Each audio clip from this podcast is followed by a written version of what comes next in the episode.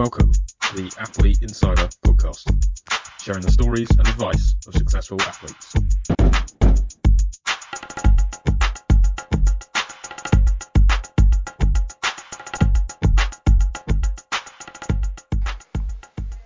Okay, I think we're we're live with uh, Mike Broadwith. Hi there. Um, Mike is a time trial weapon. I think is the is the phrase. That's X time trial weapon. Fine.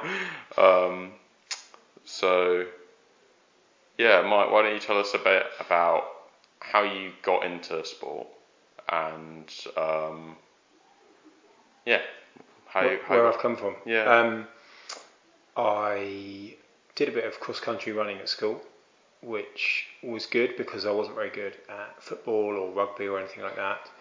Um, so it was a relief to find something I was alright at.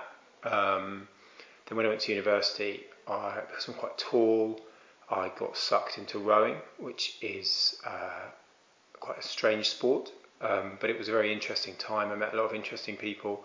Specifically, I met some quite inspiring coaches that I worked with who taught me a lot about training and about how you can change your body and how you can change what you can achieve. Uh, and I did fairly well in rowing.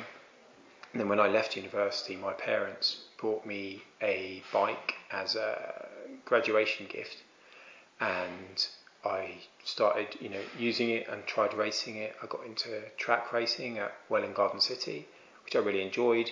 Um, but unfortunately, I don't have any fast twitch muscles, which is a bit of a hindrance in terms of doing that well at uh, track racing. But I did find I was reasonably good at time trialing, and I enjoyed it. Um, I think kind of I've, I've done a maths degree and I'm a maths teacher. I enjoy the kind of numbers behind time trialing, and I enjoy the kind of slightly scientific nature of it, which I think appeals to a lot of people, uh, a lot of British people certainly.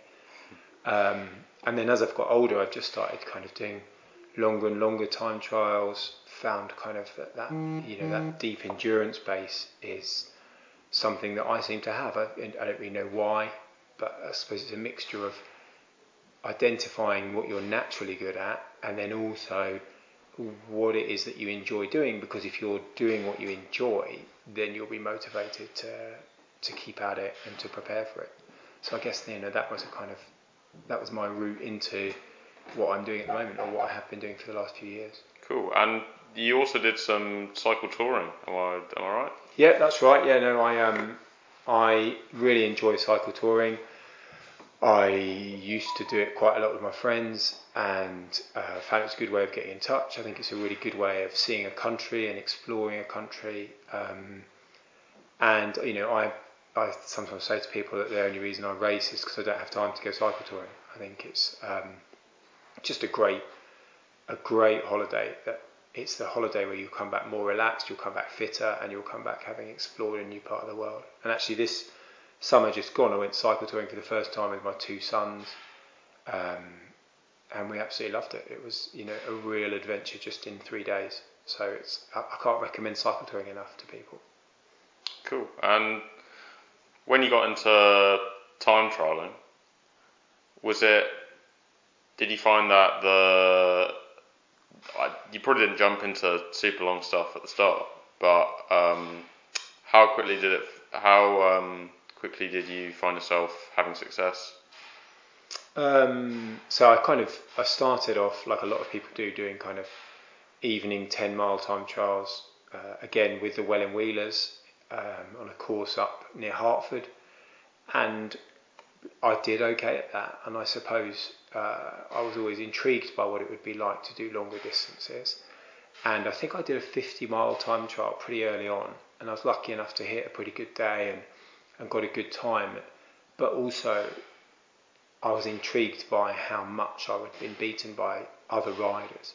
And I suppose that's kind of immediately where the scientific interest came in, in that I think the nature of a time trialist is that you look at the people have beaten you and you think, okay, well, what's he doing that I'm not doing? What is it that's making him, you know, 10 minutes faster over 50 miles? And you have to kind of chip away at that and say, well, okay, if I get fitter, it will make this difference. If I get a new bike, it will make this difference. If I change my position, it will make this difference. And you can kind of make measurable incremental gains in terms of your performance. Um, I mean, I started time trialing in 2001, and you know it's a bit misty and kind of what I did and didn't do, but I certainly did a I think a hundred mile time trial probably within the first couple of years. Um, and again, I think I enjoyed the the fact that there's more strategy to that. There's more of a narrative to the race. You know, there's very little narrative to a short time trial. It's just a case of everyone turns up, blasts out what they can do, and then looks at a list of numbers afterwards.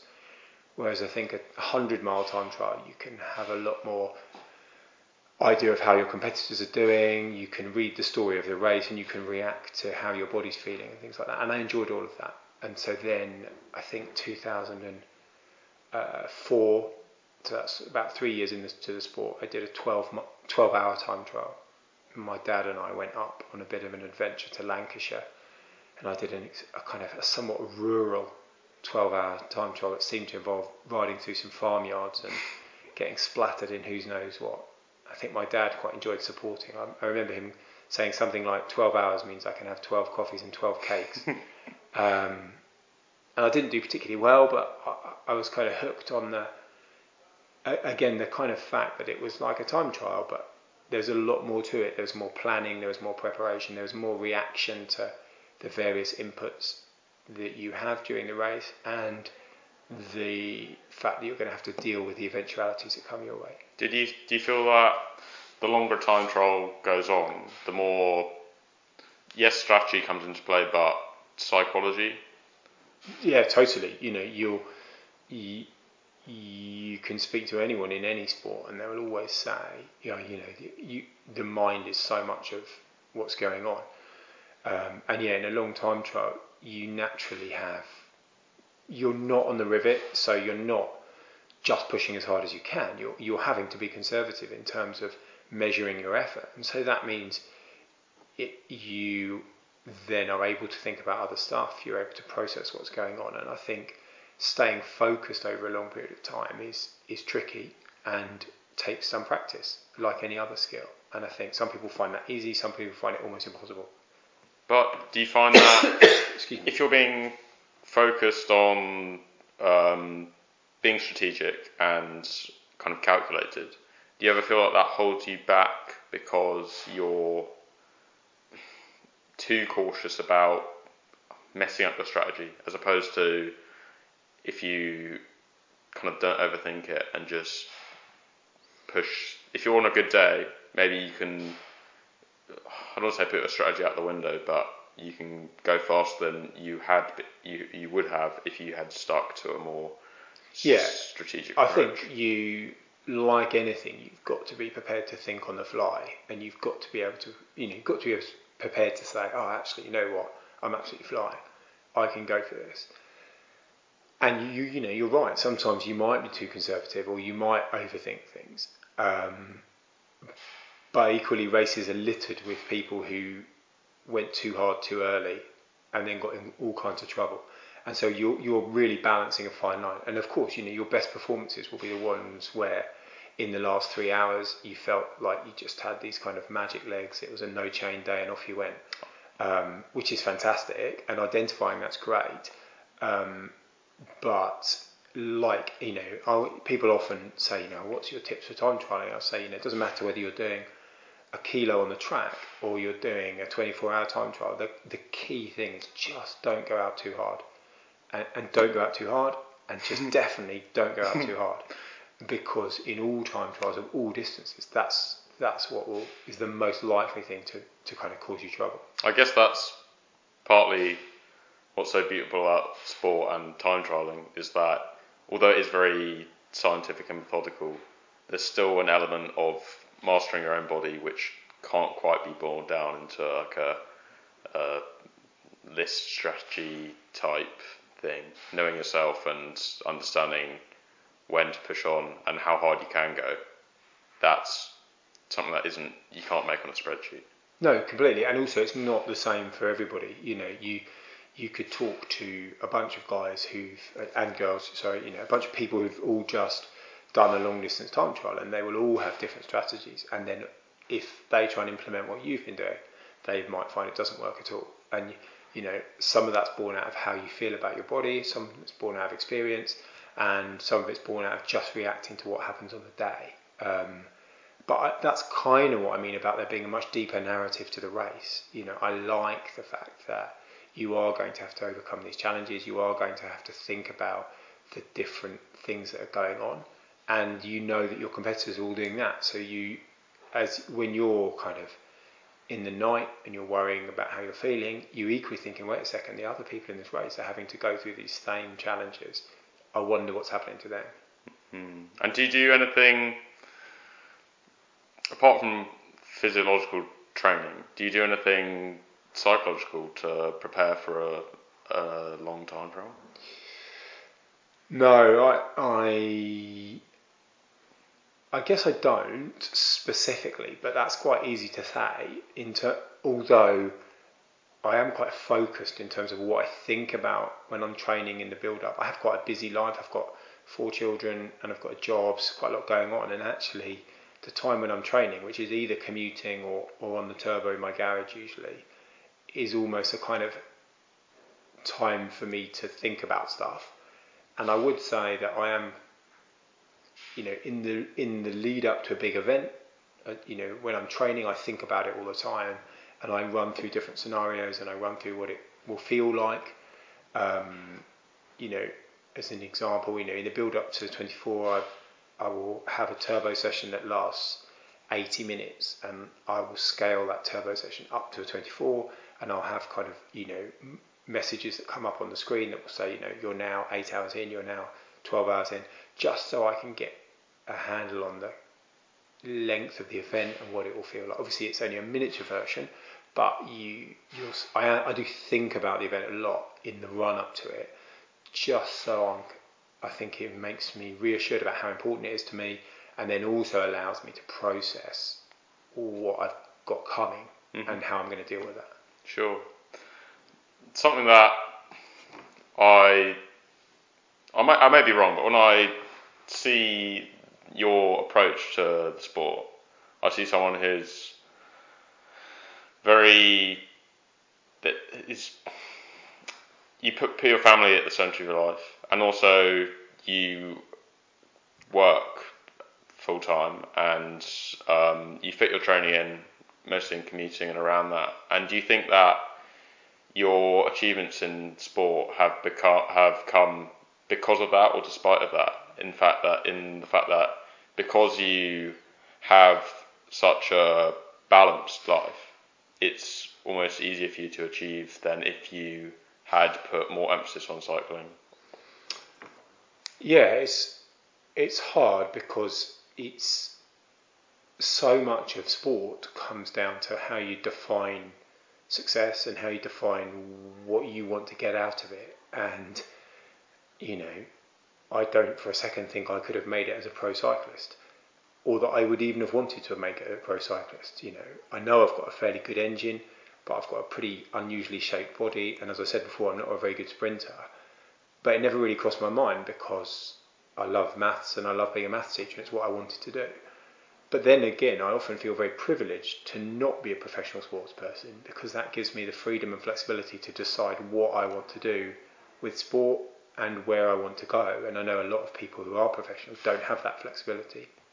They're kind of told what they need to do. Um, and it allows me to have time off when I want to have time off, or have a season where I don't race. You know, I didn't race for kind of four or five years in my early 30s because I'd had enough of it, and then I only really came back to it in my mid 30s, kind of refreshed and looking for a new challenge. Um, in terms of family, it's a no-brainer. Like you know, my family does come first, and I'm I'm painfully aware of how much me doing stuff has an impact on them and I want, you know, I've got to drive my children to their own sports now and do stuff. But I think the beauty of cycling and commuting is that it's just a really brilliant fit. You know, commuting to work gives me 10 hours of training every week, every week that I can depend upon.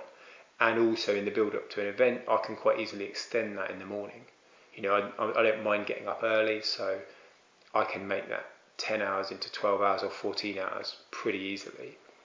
And I think the reality is, if you then chuck a few turbo sessions at the weekend on top of that, and you get your training hours up to kind of 16 hours, and I don't mind doing quite high quality 16 hours, that isn't far short of what you need to be in pretty good shape. Now, you are, I get quite tired. I need to be careful about my commitment to other stuff, but I can just about manage it in the build up to a race. But then again, I'm only really doing two or three events a year now, which is very different to what I did when I was younger, when I was doing far more time trials that were shorter. So I think the reality is I've kind of adjusted my focus and adjusted my priorities so that I can have a family life and I can do my job and race. That's not to say I manage all three. You know, there are, there are definitely weeks when I feel like I'm doing all three really badly, but it's kind of how I manage things. Okay. And how do you get started with the, the really long stuff? So kind of, would you like 24 hours? Yeah. And, and that. Um, I suppose I came back to the sport in after a break in my mid 30s, and then uh, had a go at. I, I rejoined the team Arctic that I'd raced for when I was younger, and they were really enthusiastic.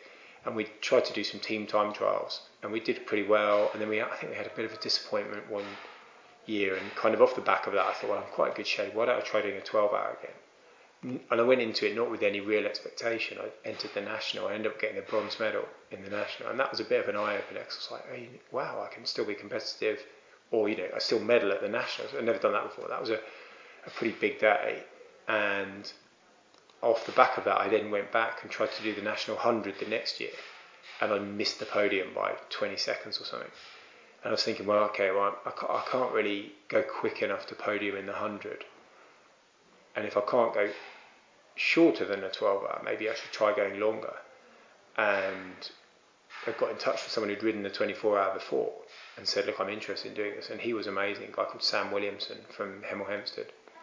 And he'd done it before and was really enthusiastic kind of gave me the head start that allowed me to hit the ground running. You know, he knew how the event worked. He was able to explain to me the challenges in terms of lighting, the challenges in terms of feeding and stuff like that through the night, which was brilliant. And then he volunteered to be my kind of crew chief for the first time I did it.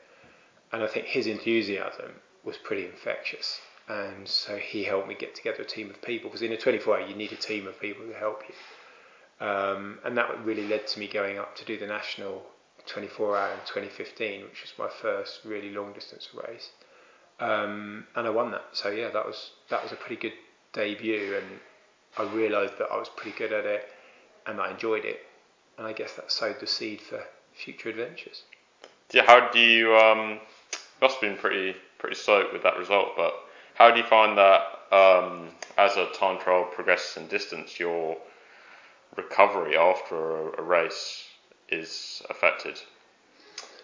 Yeah, I mean it's a 24 hour takes an awful lot out of you.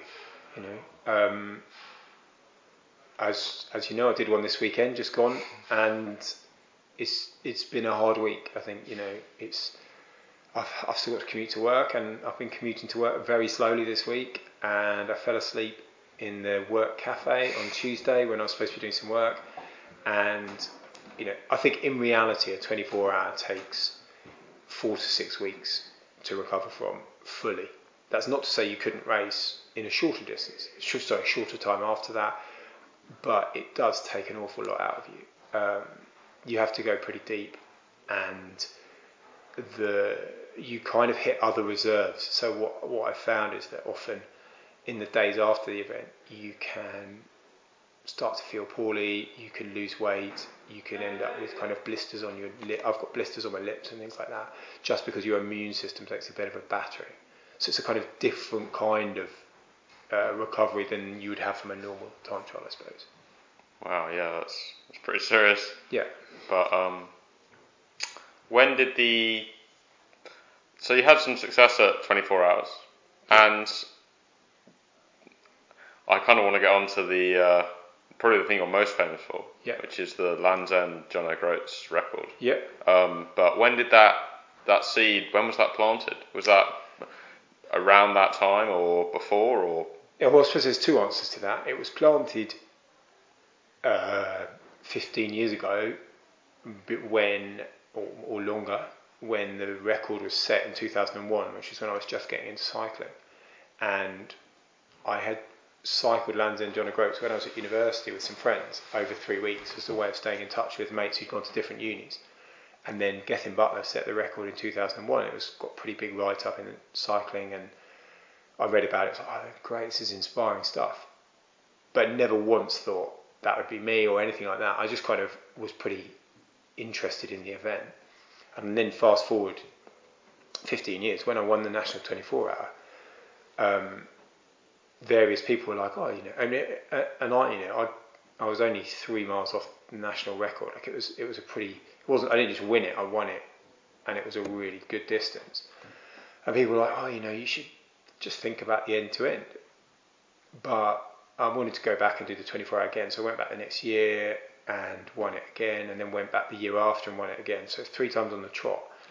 And I suppose what I started to think was that if I don't do this, if I don't have a go, Mm, I might regret it. sure. And- And, also, I guess off the back of those those three consecutive victories, that's serious conf- yeah, serious confidence going to something which is a pretty daunting. Yeah, exactly. It's it's about having the confidence to think, well, people will take me seriously. I don't want people to just laugh and think, oh, he's a no hoper having a go at something. You know, Gethin's record was unbelievable, and I think it was so good that it put a lot of people off who might have been tempted because they thought, wait a second, Gethin's top athlete at the time. He had a really good day. It all went right, and he just smashed it out of the park. And so that then puts the pressure on anyone else trying to step up to the plate to think, well, wait a second, this could go horribly wrong. I could be left looking pretty silly here. But with those national champs under the belt, I kind of thought, well, you know what? I know I've got a team that believes in me, which is the most important thing. And I've got a wife that believes in me and wants to be involved. And I've got a team, like a cycling team that's supportive and, and keen to be involved as well. I basically am in the perfect position. The hardest thing is saying, yes, I'm going to go for it. But that's what we had to do. And um, so you decided you want to have a, a crack at the record, and how long before you sort of really thought I'm going to do this? Before was it before you actually managed to get the attempt underway? So it was probably the after winning the 2017 24 hour, I had a bit of a break, and then probably that autumn sat down with my wife and, and we agreed that we were going to go for it. And then it was all a case of trying to do the research, contact the right people. She was going to organise the attempt. Obviously, I had to do some training and start to look into. So I had to set up what my training would be, but then more importantly, help her look into the logistics of actually organising the thing, which is probably the biggest challenge. Um, you know, we had to find a crew, we had to find equipment, we had to work out where we would stay. We need to understand what the rules were. We need to make sure that we understood how we would cope with those rules and put everything into place. I think the advantage of doing the 24 hour is that your support crew can be fixed in one place. And we needed to take our kind of winning formula for the 24, which was fixed in one place, and then put that into a kind of moving caravan that would then follow me up the country for two days. Excuse me. And how did you find going for a record is different for going for a race? When you're in a race, you're trying to put out the best time or distance you can for a, an event. But when you're racing a record, the benchmark's already been set, and although that means you can have a lot more, um, there's a lot more strategy involved, or it's more f- f- kind of um, your strategy is more defined. You have a time to meet, and Yeah, you, have to. you have something you have to. Yeah, that's right. but it's I almost think that's a different kind of mental challenge when you have a benchmark that you, you, you can't you can't miss. As in opposed to in a race when different. you're I kind of want to say you're just doing your best effort. You know, when you're going for a record, th- there is only a there is either a, you you get it or you don't. Yeah, it's very binary, and you're painfully conscious of that. If I'm being honest, I tried to put that out of my mind.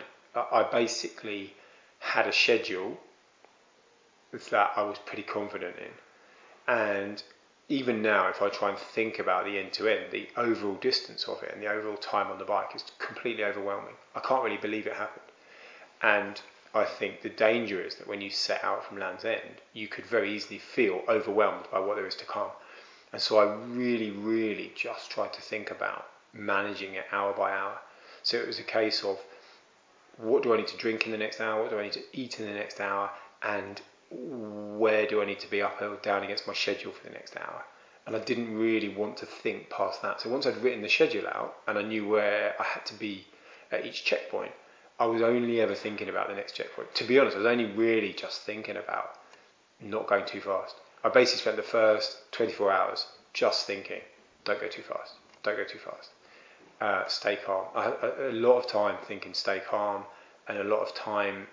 I've got this phrase in my head like, don't don't be overgassing, and I was just thinking, don't don't start overgassing. And every hill, it was so easy to just accidentally put out 50 watts too much because you've so much adrenaline. Yeah, because you you're naturally want to get on with it, and you have you know some of those climbs near the start, I was rigorously sticking to a power limit, and I felt like I was crawling up them.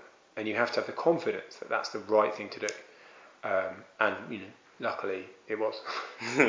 but it must have been, I guess, the first uh, 24 hours at least, it must have felt pretty I don't say easy, but you had a focus for the next hour and you broke it down into that. But it didn't all go according to plan. Well, the first 24 hours was was pretty much perfect. It was we had a tailwind. If I'm being you know really critical, we didn't really ha- we didn't have a super good day. We had a good day and we had a tailwind. Um, there have been plenty of quicker days, but we were they just didn't turn up when we wanted them to turn up. So we took what we had. We, and it's nice riding with a tailwind, and it's nice riding. I felt very lucky to be riding the event. I was absolutely bowled over by the number of people that had come out to the roadside to support and things like that. And stuff like that makes the event go quite quickly because you're kind of enjoying being there. It's always nicer riding with a tailwind than into a headwind.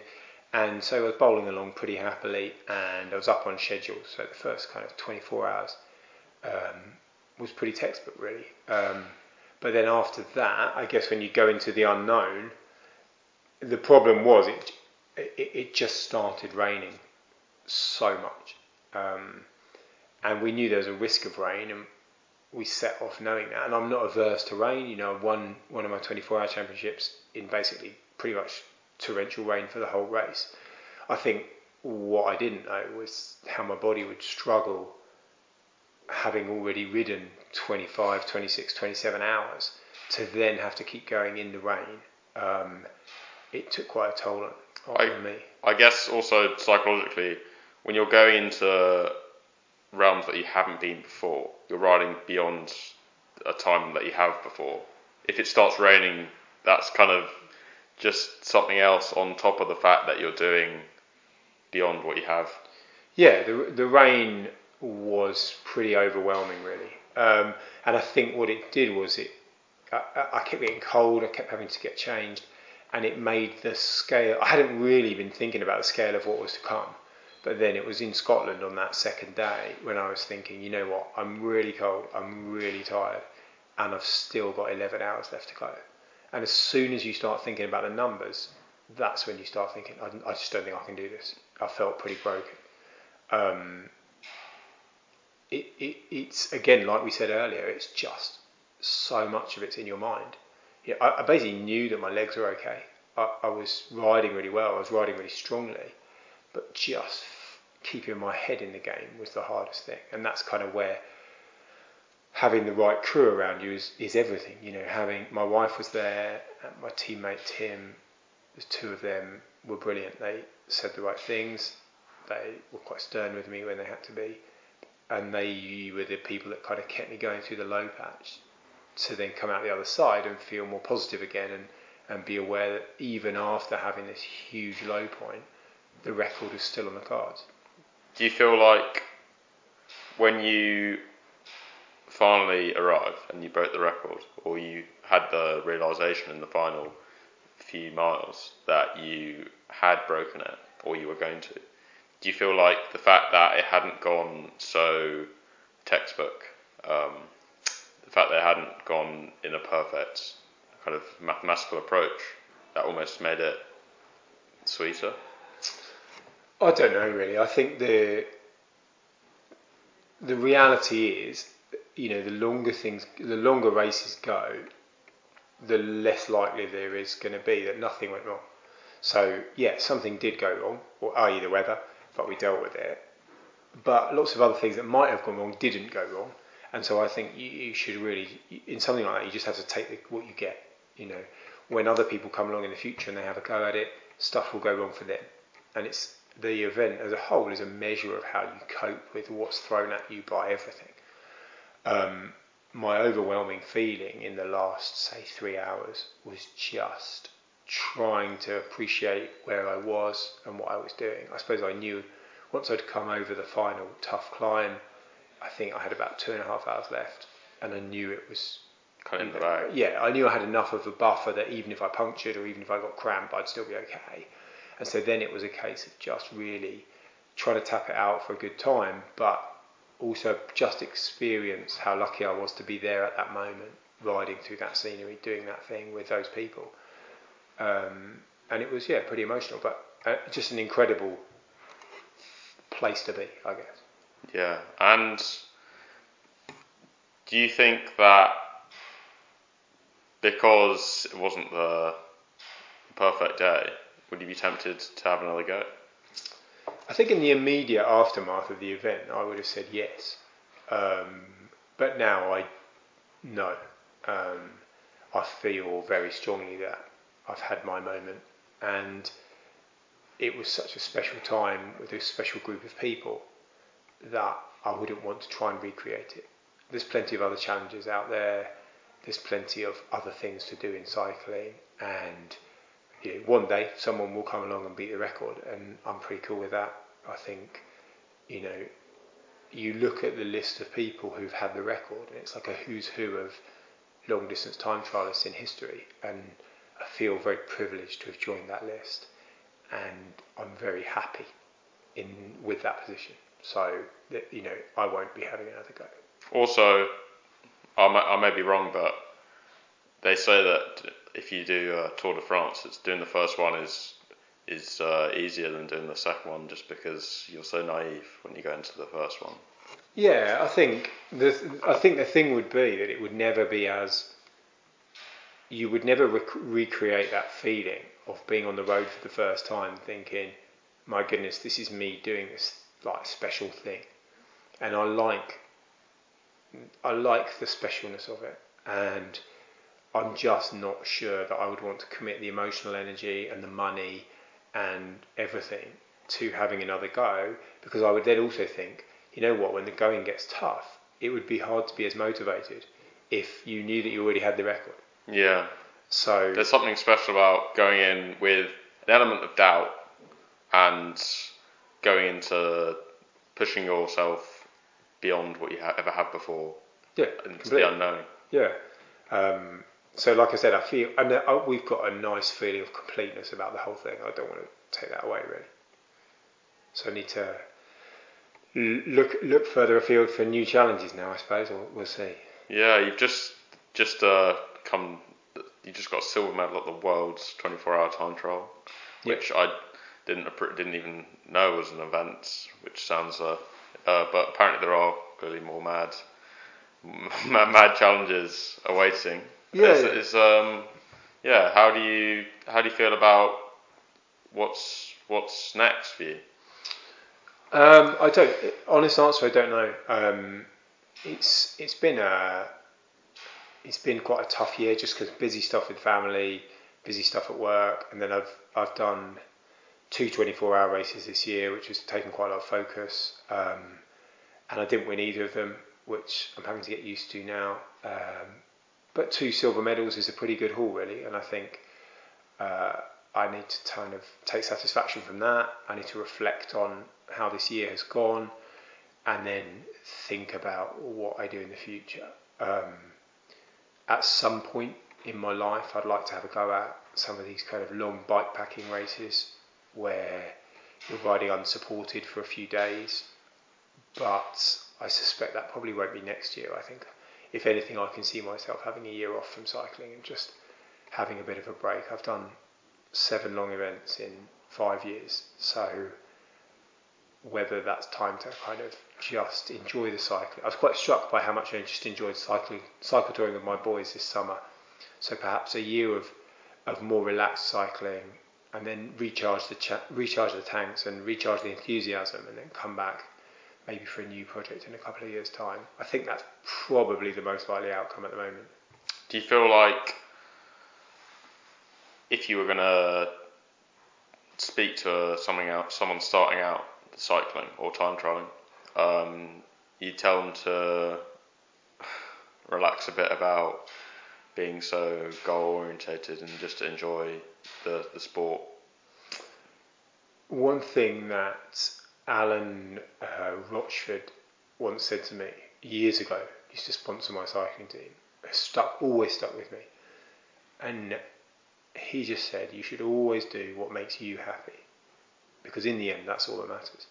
No one else really will care about your results.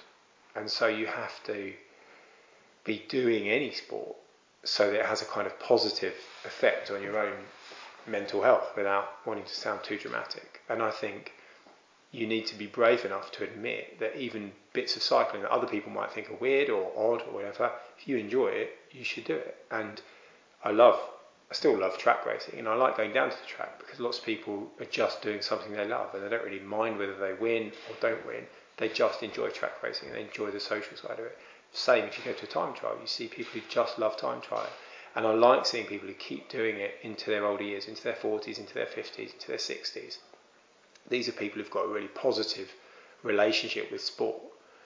I think my worry, looking at it kind of from a school teacher point of view, is there's plenty of guys in their 20s who don't necessarily have that positive relationship with sport. They're doing it more as a kind of challenge to themselves, which I get and I understand. I just hope that at some point they can realise that there are other facets to it that mean that they can have a kind of they can just focus on the things that they enjoy. If that makes sense. Yeah. Do you think that's one of the biggest mistakes that maybe younger hot-headed, athletes make is that they're I don't say they have a negative relationship with the sport, but they're almost trying to prove something to themselves or others. I, th- I think it's the same in a lot of sports that you have lots of kids doing it in their teenage years. But when you're a teenager, you still have dreams that you'll make it to the very top. You know, you, if you're a kid who's a swimmer, then you want, you know, and you're 15 or 16, you're thinking, oh, I want to make the British team, I want to go to the Olympics and stuff like that. And for the vast majority of teenage athletes, you know, the vast, vast majority, at some point they reach the that point in the process where they, re- you know what, I'm probably not going to go to the Olympics, or I'm probably not going to ride the Tour de France. And then for lots of people, that's a turn off then because it's like, well, what do I do now? Now I've realised I'm not going to be the very best in the world or the very best in the country or whatever.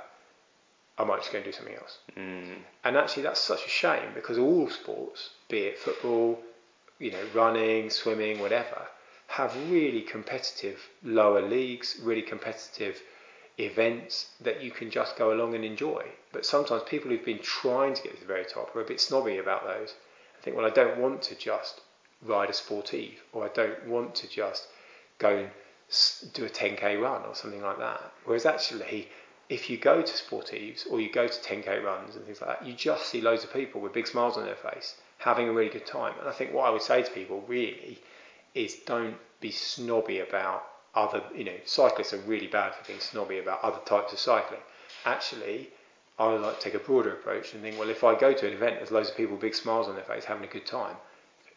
That's brilliant, and that's so much better than them not doing sport. So we should try and, you know, go for stuff that people enjoy and have a good time. Mm. Yeah, I think it takes. Presumably, everyone gets into cycling or sport at the beginning just because they, they love it. They love the sport for pure reasons they enjoy just participating and competing. But it takes, yeah, it takes some some balls to kind of recalibrate after you maybe realize a point that you're unable to achieve what you dared to dream of when you were younger.